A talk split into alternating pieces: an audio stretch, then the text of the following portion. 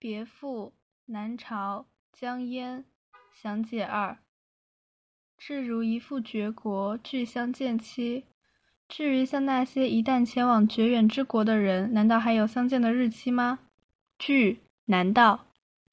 是乔木兮故里，依恋地望着故乡高大的树木。乔木，高大的树木。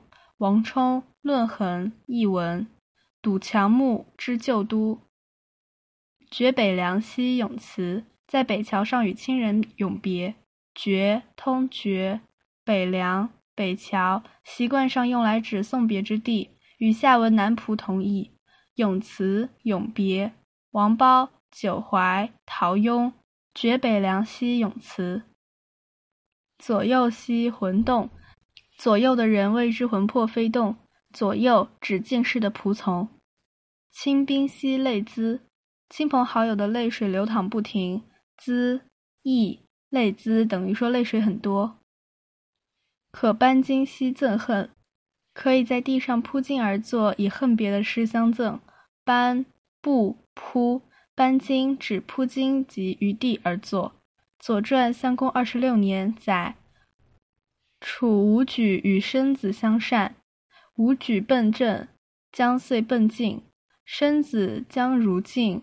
欲之于正交，班荆相与时，而言复故。赠恨以恨别的诗赠人。唯樽酒兮叙悲，只有用杯中的酒来叙述离别的悲伤。一为苏武的别诗：我有一樽酒，欲以赠远人。愿子留斟酌，续此平生亲。值秋雁兮飞日，当白露兮下时。这时候正是秋雁南飞的日子，正当深秋白露散落为霜的时候。怨复怨兮远山曲，送别的人望着远山的曲折之处，心中怨恨无限。曲指山的曲折处。去复去兮长河梅，远行的人顺着长河岸边越去越远。梅，水和草交接的地方，即岸边。七词资悲石梅押韵。这段写赴绝国的离别。又若君居淄右，又如丈夫居住在淄水之西。淄水名，在山东省淄右淄水的西边。妾家河阳，妻子家住在黄河的北边。河阳，黄河的北边。同琼佩之陈照，共金炉之西厢。当初夫妻像美玉一般，迎着晨光同起。傍晚一起在燃着香料的铜炉边相伴。琼美玉，琼佩用琼做的佩，金炉指燃烧香料的铜炉，这是说离别前的共同生活。君结寿兮千里，如今丈夫到千里之外做官。结寿指做官。惜瑶草之徒芳，惋惜娇妻像瑶草突然发出芬芳那样虚度时光。瑶草香草，这里比喻少妇。《山海经·中山经》：孤瑶之山，帝女死焉，其名曰女尸，化为瑶草。惭幽归之琴瑟，对着深闺的琴瑟无心弹奏而心中惭愧。幽归，深闺。这句大意是：对深闺的琴瑟感到惭愧，指放着琴瑟无心弹奏。会高台之硫磺，仿佛觉得厅堂上紫黄色的绢颜色也昏暗不明。会。昏暗不明，同步辅导与练习认为是形容词的异动用法。认为什么变得昏暗不明？认为高台的硫磺也不鲜明了。硫磺，紫黄色的绢。古乐府《相逢行》：大妇知绮罗，中妇知硫磺，小妇无所为，携色上高堂。这里大意是说，思妇无心之硫磺，仿佛觉得硫磺的颜色也不鲜明了。春宫闭子青苔色，秋帐寒姿明月光。春天闺门内关闭着青青苔色，秋天帷帐里也只有这皎洁月光相伴。闭关闭，这是说非常孤独寂寞。春天只有青苔色，秋天只有明月光与己为伴。夏殿清溪昼不暮，冬冈凝兮夜何长。夏天竹席虽然清凉，但总觉得白天长的挨不到夜晚。冬夜里灯光凝聚不动，寒夜何等漫长！电、竹席、冈、灯、凝指灯光凝聚不动，这是说因思念在外的人，感到夏日冬夜的时间格外长。织锦屈膝泪已泣，回文诗兮引独伤。织成玄机图啊，泪水已流尽。写完回文诗啊，对着影子而悲伤。织锦屈及回文诗，纵横反复去读都有意义。武则天《玄机图序》说：前秦苻坚时，窦涛镇守襄阳，把宠姬赵阳台带到任上，和妻子苏慧断绝了音讯。绘织锦为回文，五色交错，纵横八寸，题诗二百多首，计八百余言，纵横反复，都成文章，名为《玄机图》，寄给窦涛。阳、襄、方。光、黄、长、商押韵，这段写夫妇的离别，重在写思妇的心情。唐有华阴上士服食还山，还有华阴的方术之士为求成仙，服食丹药进山修炼。唐同唐或或者华阴，今陕西华阴县。上士指求仙炼丹的方术之士，服食指服食丹药以求成仙。列仙传载。魏人修谦在华阴山下石室中的龙石上炼丹，取黄金吃下，后来离开那里，不知去向。山一本作仙，树寂妙而游学，道已寂而未传。仙术已经很高，仍然还在修炼求学；道行已经达到很高的境界，却还未得真传。寂寂静，道已寂，指修道已经到达很高的境界；未传，指还没得到真传。守丹灶而不顾炼金鼎而方坚，一心守定炼丹炉灶而不再顾念尘世，在金鼎中炼丹意志更加坚定。丹灶炼丹的炉灶，顾指顾念人世，炼金鼎在金鼎中炼丹，坚指意志坚定。驾鹤上汉，他们要像王子敬那样骑着白鹤飞上天河。驾鹤指王子敬的故事，列仙传载。王子敬被道士扶秋沟引上嵩山，三十年后见桓梁说：“告我家七月七日带我勾氏山头。”到时竟果然乘白鹤而来。汉天河，这里指天。参鸾腾天，乘着鸾鸟飞上云天。参鸾等于说乘鸾。李善注引张僧鉴豫章记，红景有鸾纲，就说云洪崖先生乘鸾所栖地也。暂游万里，少别千年。片刻之间就已遨游万里，短暂离别人间，岁月已过千年。这是说天上的时间和人世的时间不同。在先人们看来，离别的地点是近的，时间是短暂的。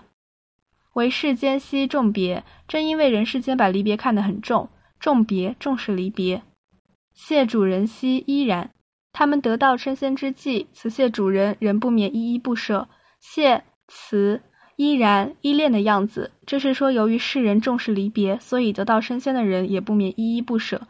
山、船、间、天、年、然押韵，这段写方士的离别。下有芍药之诗，佳人之歌。此外还有赠送芍药的情诗，赞美佳人的歌。下有，此外还有芍药之诗，《诗经·正风·真伪》，为士与女。依其相谑，赠之以芍药。歌同歌，佳人之歌。汉李延年歌。北方有佳人，绝世而独立，一顾倾人城，再顾倾人国。宁不知倾城与倾国，佳人难再得。以上用真伪和李延年歌比喻恋人之爱。丧中卫女上宫陈娥，描写在丧中约会的魏国美女和在上宫约会的陈国佳人。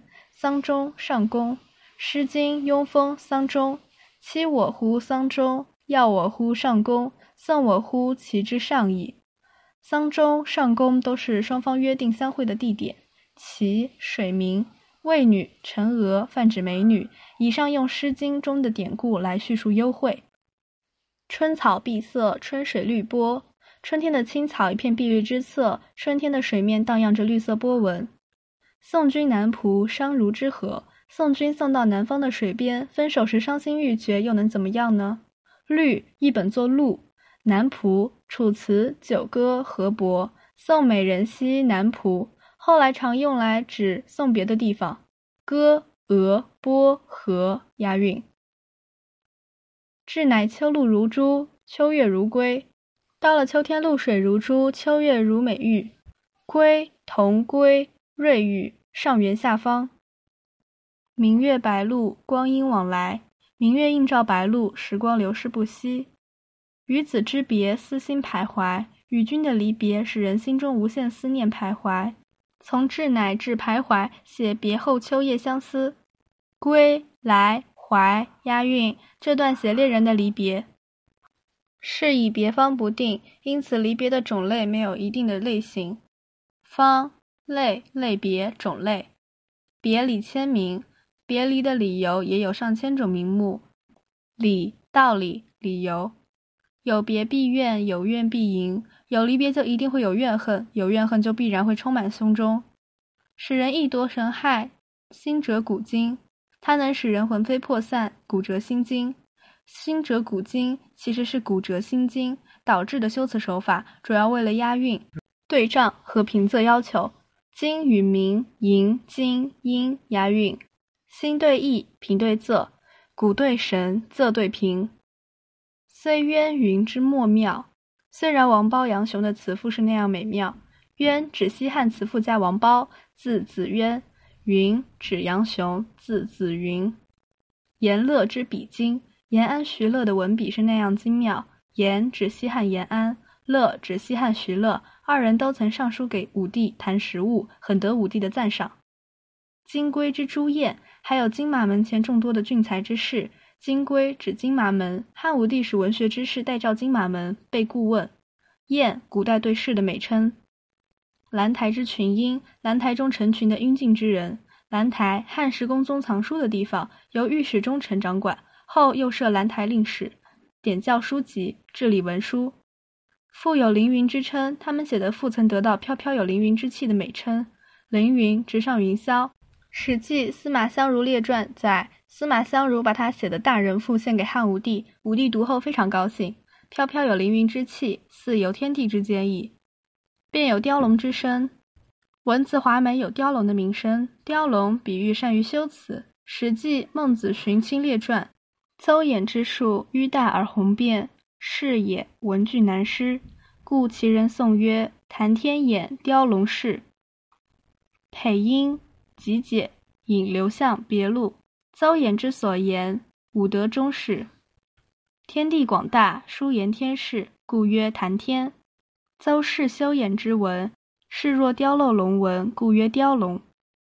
谁能摹赞离之貌，写永绝之情者乎？但是又有谁能描绘出那短暂离别的愁状，续写出永远诀别的伤情呢？明、银、金、阴、音声、情，押韵。这段总结全文，并说明离情别绪之难以描写。